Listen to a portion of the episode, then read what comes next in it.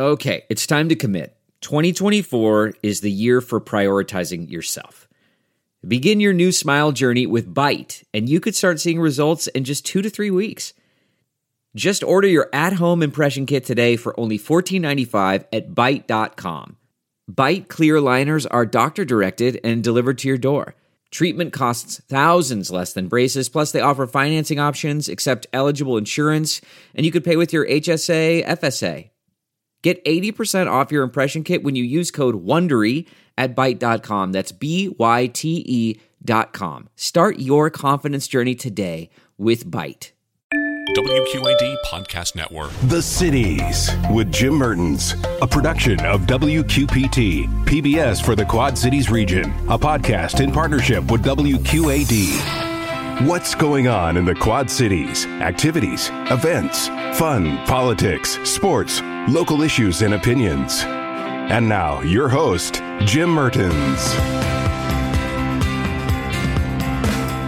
I'm Jim Mertens, and this is the Cities Podcast. The cities have faced stiffer Illinois restrictions on people going out to public places, but it hasn't really lasted as long as the restrictions to the north and the south of the Quad Cities. You know, places like Sterling Rock Falls or Morrison, Galena, actually much of northern Illinois. Now, Whiteside County started facing a spike in cases weeks earlier, and people like Cheryl Lee have been the ones dealing with it every step of the way. Now, she is the Whiteside County Public Health Administrator who talked to me about the fears of the Thanksgiving surge, the wait for a vaccine, and the winter that's just ahead of us. What are you seeing right now in Whiteside County? And let's be honest, your county was hit hard weeks ago. We did. We had a lot of cases that we were seeing, and, and unfortunately, we had a lot of deaths that we were seeing that we did not see in the phase one. Um, very alarming. Um, so we have been seeing um, cases that are trending downward. We had a very high day yesterday. Um, kind of concerning to see if maybe that was part of Thanksgiving, but I don't think we're going to really see the impact of what Thanksgiving brought well until next week. So we're keeping an eye on those numbers. But um, today was a low number for us. I believe we had under 20, maybe it was 18. Yesterday was 79. So hopefully, um, you know, we can hope that those numbers will continue to decrease and our positivity rates will go down. Um, I looked today, I think as of December 1, our seven day rolling average is down to 13.3%. And then our day uh, uh, test positivity on the first was 8.1. So we are trending downward but I would just emphasize it is not the time to relax on the things that we are doing because everything that we're doing um, would indicate that um, it is making an impact, and we want to, um, you know, stay the course until we can get through this. Well, let's be honest, statistics are statistics. What you're looking at is not necessarily the numbers of today, but the trend. The second thing is that, yeah, you were pointing out the 13% positivity rate, but remember when we were saying that 8 was the threshold, and oh my gosh, you're reaching 8. Now we're looking at 13 and being somewhat thankful. Right. So perspective. I mean, we were cringing over 8% and we got up, you know, 25%. Now when you get back down to 13%, it seems like, well, hey, that's great, but we have to keep it in perspective. And you know, that's still 13%. Um, and you know, we don't want to see that. We we want to get back to the days when um, when you know things are normal and that percent is you know near zero for us. And then we certainly, um, you know, very concerned with the number of deaths. And I wanted to talk about that in particular because uh, the statistics that I have is that Whiteside County has had 92 deaths uh, to this point, compared to Rock Island County, a much larger county with 135 deaths, only about 40 more. Why do you think Whiteside County was so badly hit? Um, I think we were hit harder in the second wave than the first wave. Um, you know, we had a lot um, hit our congregant long term care facilities. I don't think that we have the data. Um, I think hindsight's going to be 2020 to look back to say why, but to say there's one reason for that, I don't think that we can actually speak to that right now. Um, we did have a lot in congregant settings, like I've said before, elderly. Uh, of course, those who have um, comorbidities are at a higher risk for that as well which is why it's really important for those who don't have it to really look at those mitigation strategies to, to protect those who are the most vulnerable. Are you a little worried right now because of three things all coming together at one time the holidays, COVID fatigue, and talk of a vaccine where people are thinking, okay, there's light at the end of the tunnel. I don't have right. to be so careful anymore. Right. Well, there is COVID fatigue. I mean, the workers certainly. I mean, public health. When you're going seven days a week after nine months, you do get a little bit tired. Um, just the physical tired and the mental tired. I mean, it's a it's a very heated debate. Um, you know, people are going to like you, people are not going to like you. Uh, you know, and you try to keep that perspective. I mean, definitely healthcare workers and the hospitals and things, and taking care of patients with that.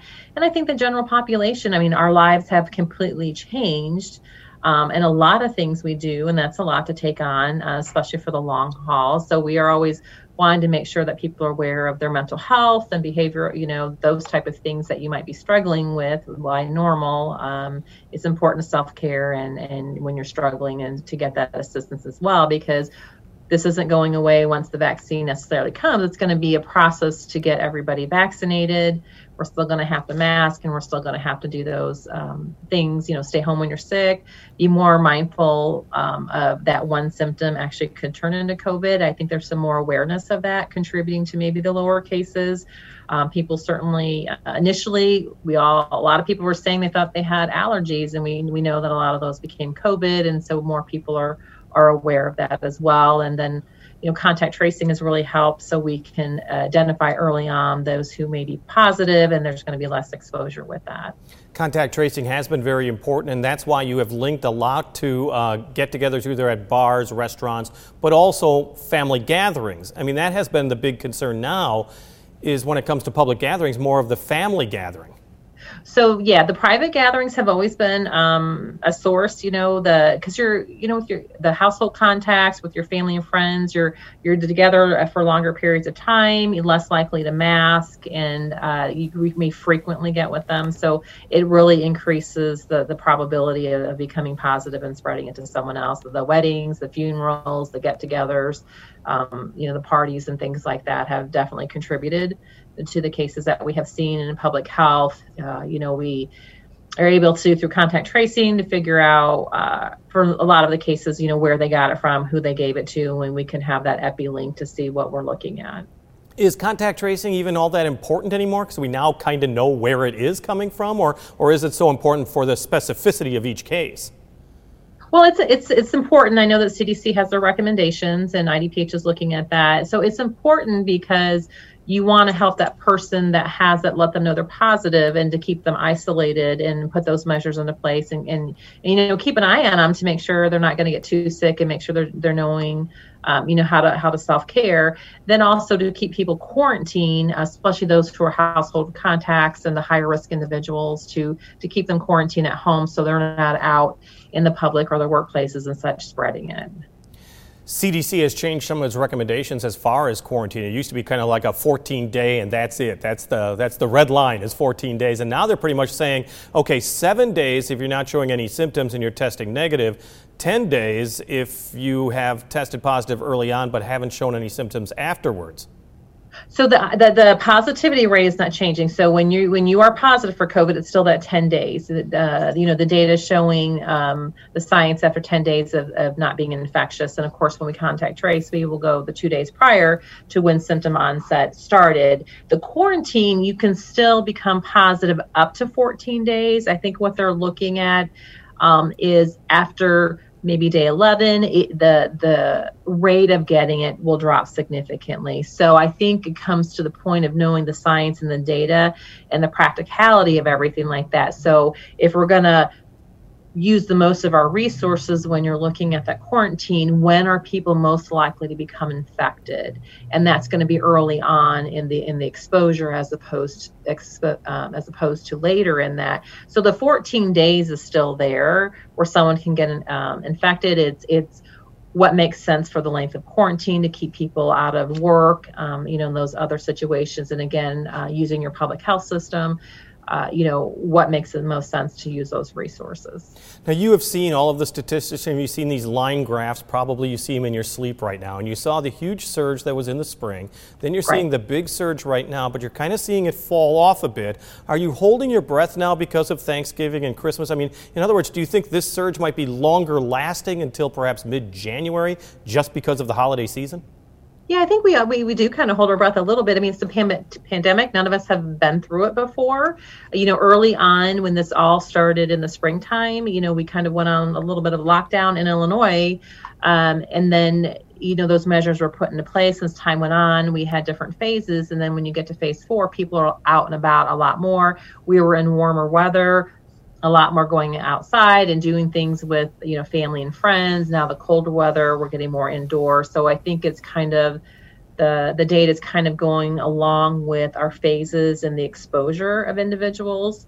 Um, you know of course when you know holidays you're, people want to get together. That's human nature. So we do hold our our breath a little bit um, on, on what those numbers will be and not just the cases that are coming, but how is that going to be spilling over into those high risk settings um, and protecting those who are the most vulnerable. And the other thing we want to look at is, um, you know, our healthcare utilizations. Our hospitals still have to treat um, flu, flu. Uh, they have to treat car accidents and trauma, and all those other things don't go away just because they also have to deal with COVID. So we want to protect those resources as well.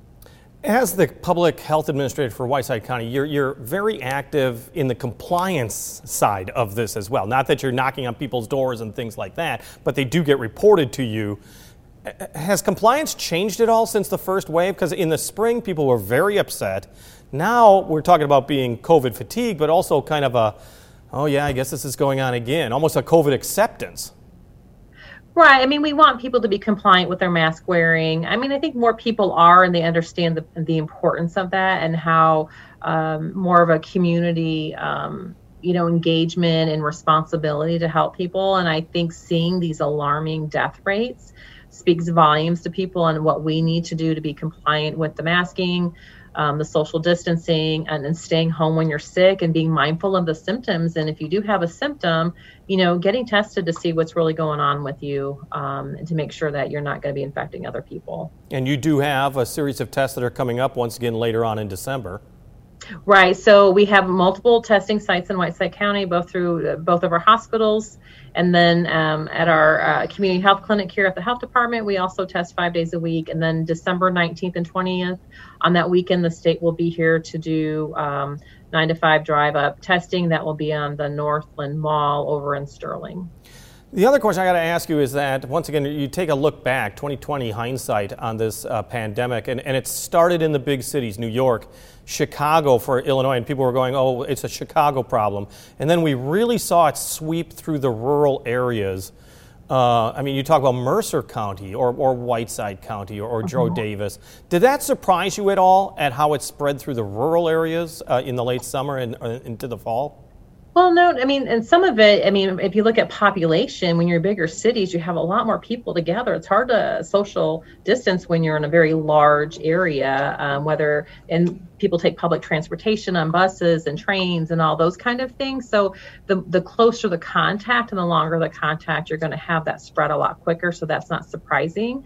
The other thing with Whiteside um, County is we border another state. And so when you have two states that are um, handling it differently. So that will spill over. We have a lot of our um, residents who go over to Iowa who shop, who do their personal business, and who also work over there. So there is that, I think, that influence as well. That's Cheryl Lee, the Whiteside County Public Health Administrator. Thanks for listening to The Cities with Jim Mertens. And watch The Cities Thursday nights at 7, Sunday afternoon at 4, and Monday night at 6 on WQPT, PBS for the Quad Cities region. WQAD Podcast Network. One, two, three, four. Those are numbers. But you already knew that. If you want to know what number you're going to pay each month for your car, use Kelley Blue Book My Wallet on Auto Trader. They're really good at numbers. Auto Trader.